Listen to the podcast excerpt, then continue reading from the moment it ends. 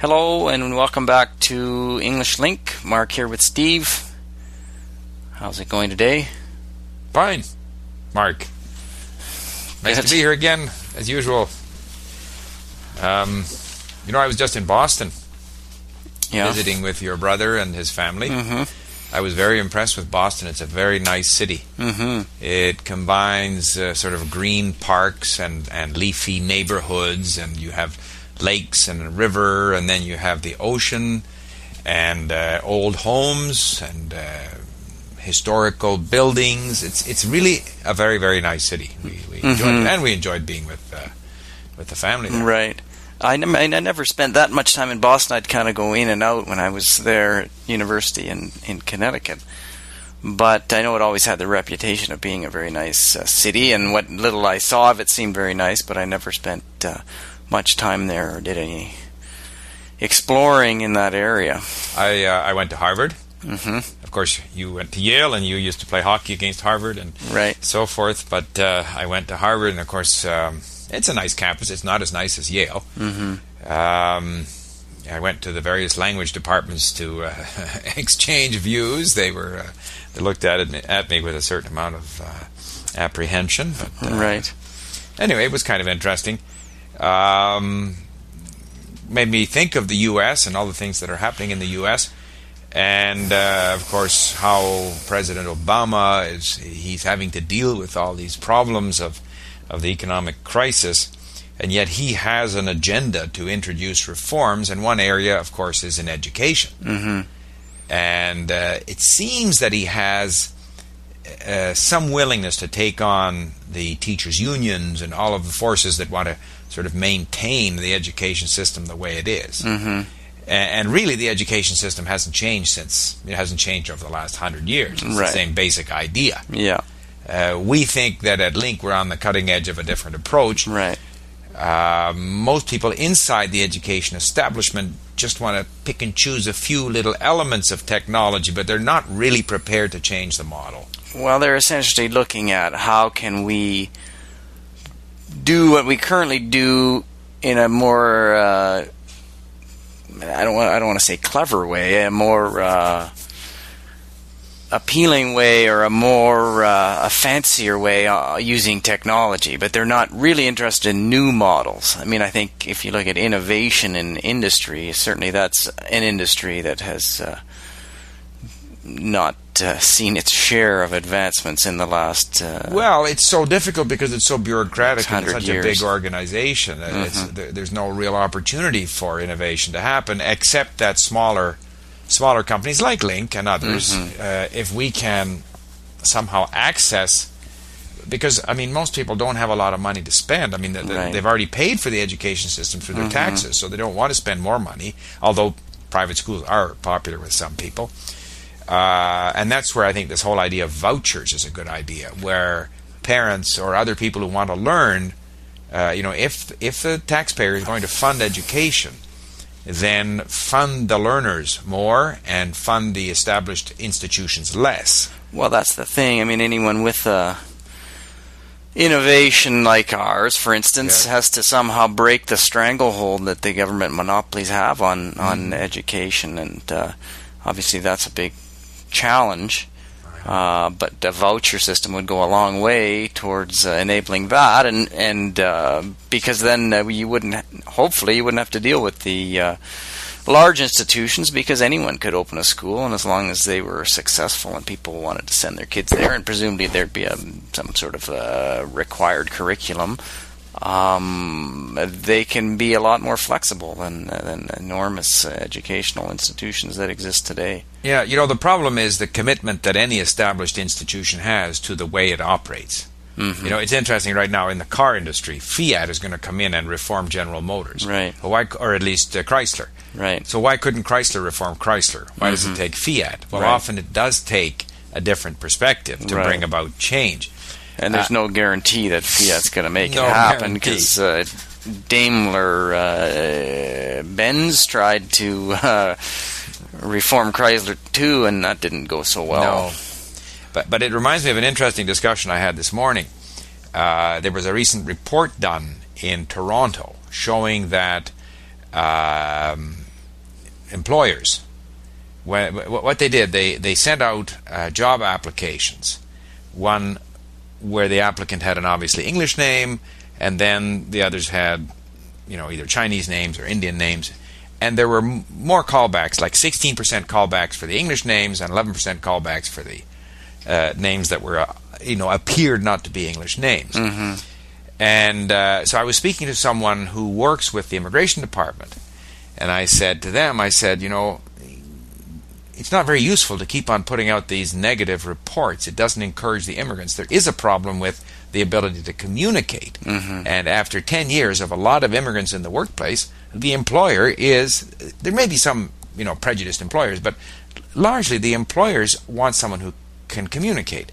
And so if you continue to send out the message that that the employers are prejudiced, you're just going to discourage the immigrants. And I said what you need to do is to have a website where you are promoting the examples, using the examples of the successful immigrants. And I, of course, suggested we could tie this to LingQ and they could learn from it, blah, blah, blah. And he said to me, he said, you know what?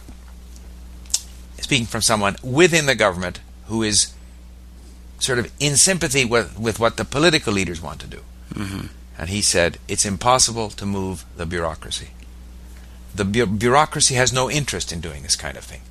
The bureaucracy is interested in making the problem seem bigger Mm-hmm. so that they can get more funding.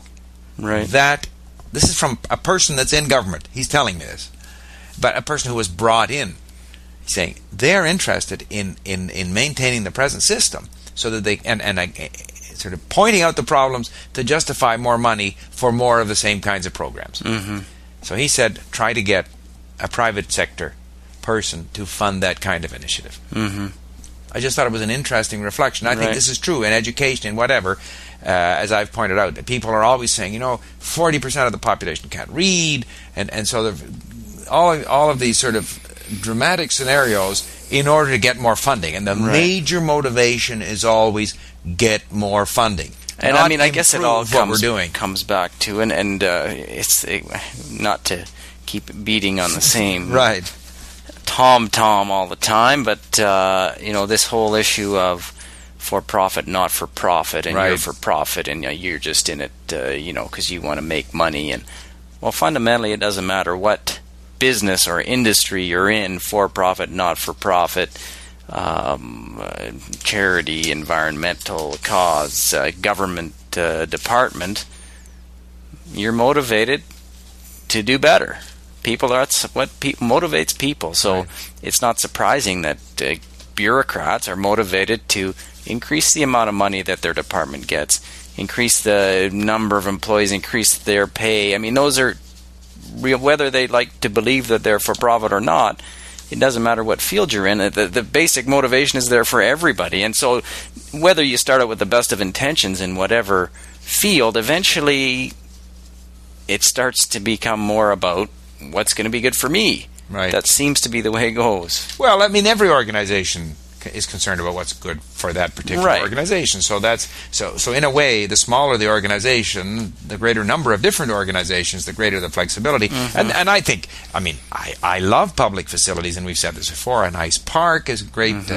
Uh, I don't mind the fact that they, they plant flowers here, and we get to you know that, that, that Right. the environment that we live in. And, and and I'm not in favor of cutting all public facilities down to zero by no means. I think it's a great idea to have a lot of things that are public and free like parks like libraries and so forth. Uh, but governments don't always uh, don't only bring us good things. And uh, certainly very few wars are started by private industry. Mm-hmm. wars tend to be started by governments. Right. and so we can maybe move on to another subject, which is sort of some of the world hotspots. Uh, we have the situation in Sri Lanka, Mm-hmm. where certainly for a long time, I think in Canada, people were not in sympathy with the Tamil Tigers because they were a pretty vicious terrorist organization. Mm-hmm. And now we're seeing in the paper that because the Sri Lankan government has been able to kill the leader, I won't even try to pronounce his name, they are now carrying on as if the Tamils don't exist. Mm-hmm. Uh, apparently, there's been tremendous uh, killing of women and children and dismembering and and uh, and the head of the, the sort of Sri Lankan government is is, is sort of being presented as a king and a god, and and yeah, we defeated the Tamils, in this tremendous sort of triumphalism. Mm-hmm. Uh, whereas 15% of their population is Tamil. Right. I mean, eh, you know, is there no room there for some sense of okay, they lost the the Tamil Tigers, the terrorists were defeated, but but still we want to recognize them as a valid, you know, Mhm. independent group. It's it's pretty discouraging to read the news coming out of Sri Lanka these days. I would imagine, though, that uh, I mean, if that's the government uh, at least expressing those positions, I would imagine that that reflects the position of the general population. Sure. Um, I mean, it's been a long, drawn-out conflict, uh, and the Tamils have been wreaking a lot of havoc there. Uh, you know, many people—I don't know how many people have died, but many of the Sri Lankan, the majority there, have been affected. So I would imagine that now that it's all finally said and done, there's a certain amount of gloating going on. Not that that excuses the behavior versus the Tamils, but uh, I, I, I, mean, it's not really that surprising that that, that would happen. You would hope that Yeah. the people in charge, who are, should hopefully have a better sense of things, would would want to uh, make amends with the Tamils and try and ensure that this kind of thing doesn't keep on happening. But that uh, doesn't look like that's it's the case. It's pretty discouraging. yeah, And uh, and also especially looking at- such a small minority. I mean, it's fifteen percent. I mean, it's not small, but it's No. it's it's a you you you vastly outnumber them. It's not that difficult to be a little uh, accommodating. forgiving uh, and and to try and reach an agreement of some I mean, kind. I mean, we live with a situation here in Canada where we have uh, twenty, whatever it is, twenty-three, four percent of the population that's French-speaking, and Mm-hmm. and uh, throughout our history there have been you know struggles between the French-speaking and the English-speaking Mm-hmm. populations, and I'm sure the French-speaking. Uh, you know, had hoped that they would have a bigger share of, of uh, say, the Western Canada as, as it was Right. developed, and they would uh, have loved not to have lost the Battle of Quebec, and Right. so uh, however, they they've been able to sort of create a position for themselves, one that's not always appreciated by all English Canadians. I mean, there continues to be a certain amount of friction there, but basically, uh, you know, I think the relationship is quite mature. And uh, when you see the way minorities are treated in places, I mean, Turkey is another example. Uh, I mean, we have the whole situation in the Balkans and uh, lots of places Yeah. where there seems to be. Uh, I'm not that familiar with the situation in Europe and in in in Belgium and in Spain. Uh, probably a greater effort to try to accommodate regional, you know. Uh, cultures yet without having to give up the integrity of the whole of the whole country not Right. not easy to do because you probably got the hotheads on on both sides Mhm. but, uh, I mean, I think that's that has always been and will always be. I don't think there's much that can be done. I mean, there's No. always our group versus your group. It's this the basic uh, human condition. Well that's right And and you know, once uh, we separate our group from your group, then we'll find separations within our own group Right. that we can uh, get excited about. But that reminds me, today in the paper, I read uh, there was an article put out by the whatever he's called, official languages commissioner or something in Yeah. Canada. okay what You didn't hear this? nonsense did he have to say he, he said that uh, the uh, Vancouver 2010 has to do something quickly, right or else the, the games will not be fully bilingual Right. for all. Uh, that the French French Canadians will not be um, treated uh, or, or not receive the proper uh, French uh, signage and. And so on during the Olympics. Like, for instance, they rated the Vancouver airport the worst airport in Canada for displaying French prominently. And uh, I mean, how many French people are coming to the Olympics? Uh, that's You know, it's so silly. It's so silly. I mean, French. The, the Vancouver airport has French. It, Right. lots of bilingual stuff, but it also has Chinese. It has Korean. It Right. has Spanish. It has. It reflects, you know, the, travelers that are coming through that airport. yeah, Uh, I mean, if the Olympics were held, I don't know what happened when they had the Olympics in Montreal. right. Uh, but I think if they had the Olympics in Quebec City, There'd be a lot more French than English. Uh, and I don't mind that because that's what they not. are. If they had the, the the Olympics in I don't know some part of Quebec, which where there was, I mean Montreal is is whatever forty percent English speaking, but if they were in an area that's predominantly French speaking, that's their local color.